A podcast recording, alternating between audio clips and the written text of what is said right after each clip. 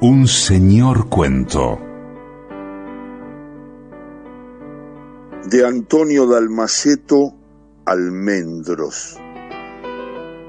Sentado en el vagón de un tren que cruza la isla de Mallorca, el hombre recuerda el llamado de su hija hace nueve meses cuando le anunció que estaba embarazada y aquella frase, esto no significa que vaya a dejar de ser tu nena, ¿verdad? El fruto maduró y el nacimiento se produjo. Ocurrió esa misma mañana a las 8.43. El hombre había viajado desde Buenos Aires para pasar junto a su hija la última etapa del embarazo. Ahora se dirige a Manacor, la ciudad del interior de la isla, al hospital donde ella trabaja como instrumentista y donde eligió que naciera su bebé. Lo decidió así porque si bien vive en Palma, quiso ser atendida por los médicos que conoce. La frente apoyada contra el vidrio de la ventanilla, el hombre mira el girar lento del paisaje y habla a media voz en el traqueteo del tren. Le habla al recién nacido. Lo llama por su nombre, Nahuel, y murmura, Nahuel, creo conocer algo del alimento que nutrirá tus años futuros.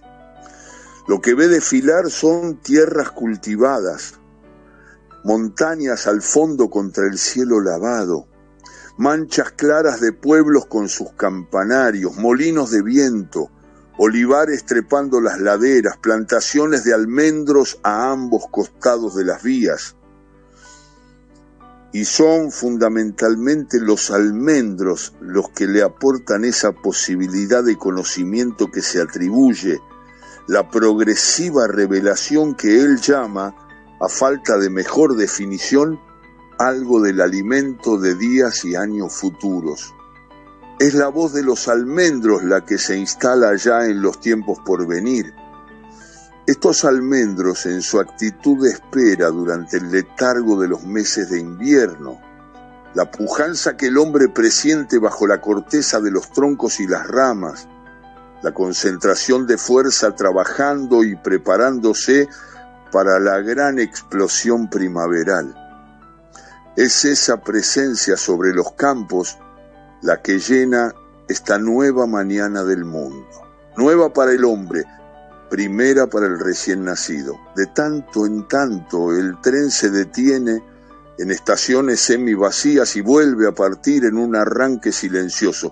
El hombre habla, reconstruye los acontecimientos de las últimas horas. Tu padre me llamó minutos después de tu primer berrido, Nació el chaval, me dijo, nació el chaval. Me contó pormenores del nacimiento, me los contó aparentando calma, pero estaba excitado. Le faltaban palabras, le faltaba tiempo. Habían pasado a tu madre a la sala de partos y preveían una espera de un par de horas hasta que se produjera la dilatación adecuada, pero tus ritmos cardíacos se alteraban y resultó evidente que tenías el cordón enroscado en el cuello y que al esforzarte para salir te estrangulabas. Así que decidieron intervenir sin perder tiempo, apurar, sacarte, evitar el peligro. Lograron desenroscar el cordón de tu cuello. La dilatación todavía no era suficiente, solo alcanzaba los siete centímetros. Lo normal hubiesen sido diez, pero había que seguir y ya era tarde para una cesárea. Estabas demasiado encajado, demasiado abajo. Por lo tanto, debías pasar por esos siete centímetros. Eran dos médicas las que estaban atendiendo a tu madre. Recurrieron a la ventosa, la aplicaron adentro en tu cabeza Mientras una chupaba y tiraba, la otra se montó sobre la panza y empezó a empujar desde arriba hacia abajo y poco a poco allá fuiste abriéndote paso. Tu padre, mientras tanto, la estaba pasando mal. Se encontraba en una habitación contigua y podía presenciar los detalles de lo que ocurría a través de un vidrio, aunque no oía nada. Todo le parecía muy violento, muy brutal. Lo que veía además no era solo a las dos médicas trabajando, sino de pronto una cantidad de mujeres de blanco que aparecían desde alguna parte y estaba asustado. Y se decía algo grave está sucediendo. Lo que no sabía era que al enterarse de la inminencia del nacimiento y de la situación de apuro, habían acudido las compañeras de trabajo de tu madre, querían estar presentes y además colaborar en lo que pudieran. Para tu padre, aquel revuelo solo significaba una cosa, señal de alarma. Una de las mujeres entreabrió la puerta, se asomó y le dijo, tranquilo, no vamos a dejar que le pase nada malo. Y tu padre se preocupó aún más porque pensó, entonces algo está pasando, si me dice eso es porque algo está pasando. Y su nerviosismo crecía y seguía pegado al vidrio tratando de adivinar sin entender nada. Luego, cuando por fin asomaste la cabeza, lo llamaron. Lo hicieron entrar y presenció de cerca el resto del alumbramiento. Así fue. Ahora ya estabas en una habitación con tu madre, una habitación compartida con otra madre de una recién nacida. Una nueva parada, el arranque suave, la marcha. El hombre continúa con su monólogo. Anahuel. Pese a las imágenes que se ha ido formando del recién nacido después del relato del padre, pese a que lo llama por su nombre, siente que en realidad le está hablando a su hija, y que es a través de ella que sus palabras encuentran el camino para alcanzar al destinatario como si el niño aún permaneciese dentro de la panza. Recién cuando llegue al hospital y lo vea en los brazos de la madre, que quizá lo esté amamantando, podrá decirse, ahí lo tenemos, ya es alguien independiente. Hasta hace unas horas existía como parte integrada de otro cuerpo y ahora se ha escindido, respira su propio aire, comienza su aventura, su pena de vivir y su gloria de vivir, su libertad y su carga. La habitación es la número 231, segundo piso. Lo anotó en su libreta. El hombre habla.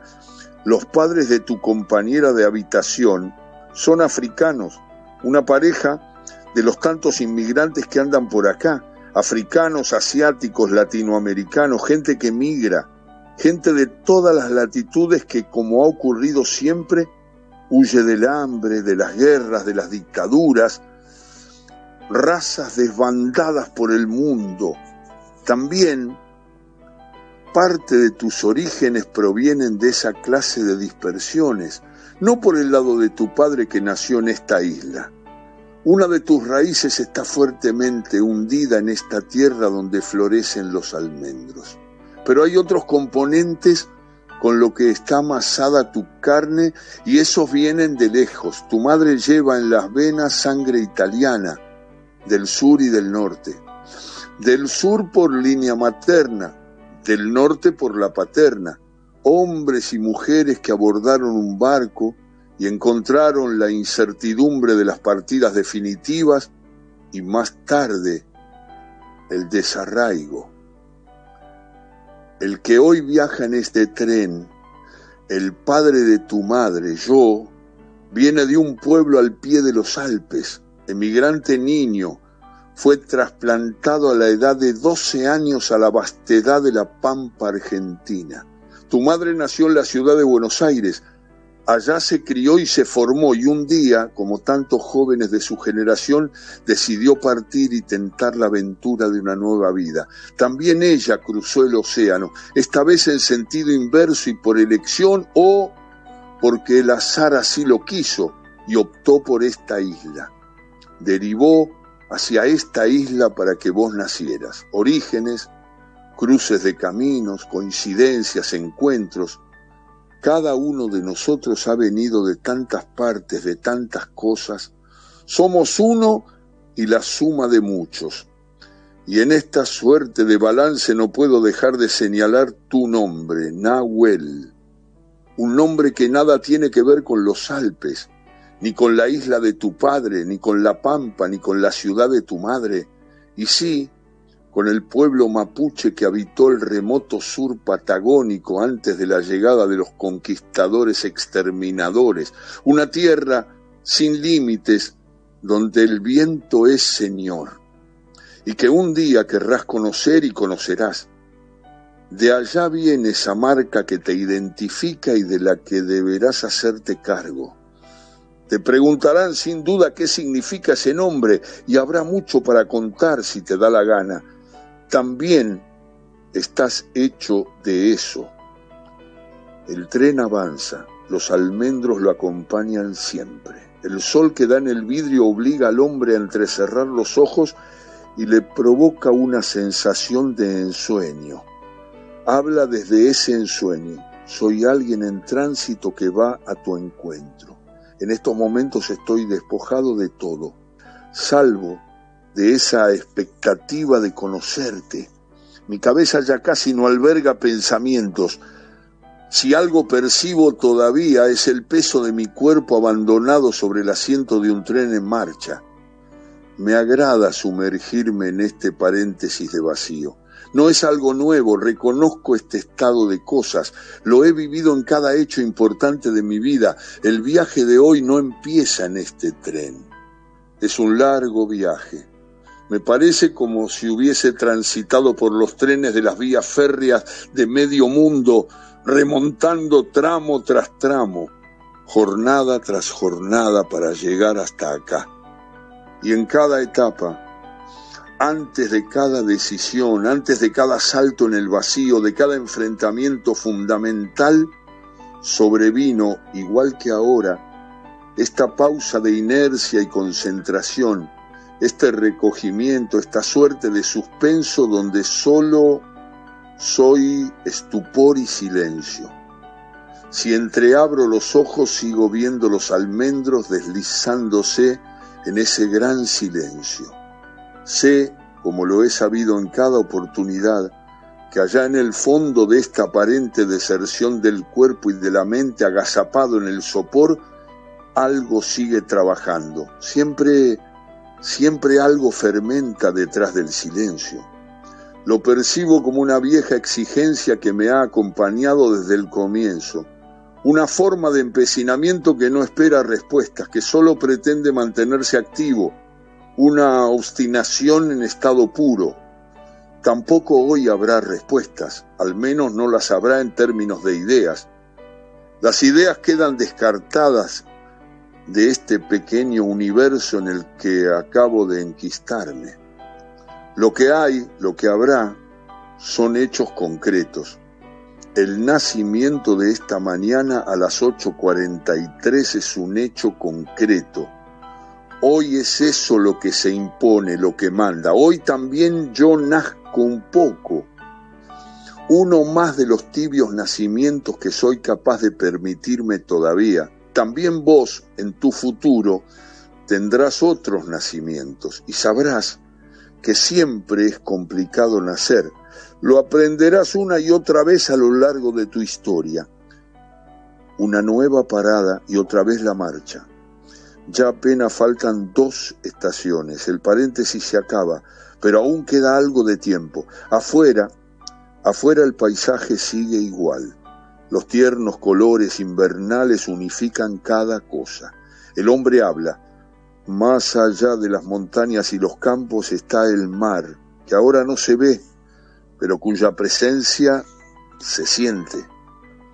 Son todas imágenes amables y sin embargo este mundo al que viniste no te aguarda con buenas noticias. La que nos precede, la que te precede es una larga historia de atrocidades, de crímenes, de violencia, una historia donde cada atisbo de piedad parece haber perdido la batalla. Desde siempre ha sido así. No le bastarán a la humanidad los siglos de su existencia futura para compensar, para saldar tanto dolor. Y pese a todo, en la luminosidad de este día, creo percibir un aleteo de difusa esperanza. Apelo a la única herramienta de que dispongo, la palabra. Arriesgo una frase. Tu venida al mundo se opone a la irracionalidad del mundo. Y vuelvo a los almendros. También los almendros se oponen, también desmienten, también se resisten, renacerán de su sueño y florecerán en poco tiempo como lo han hecho cada año.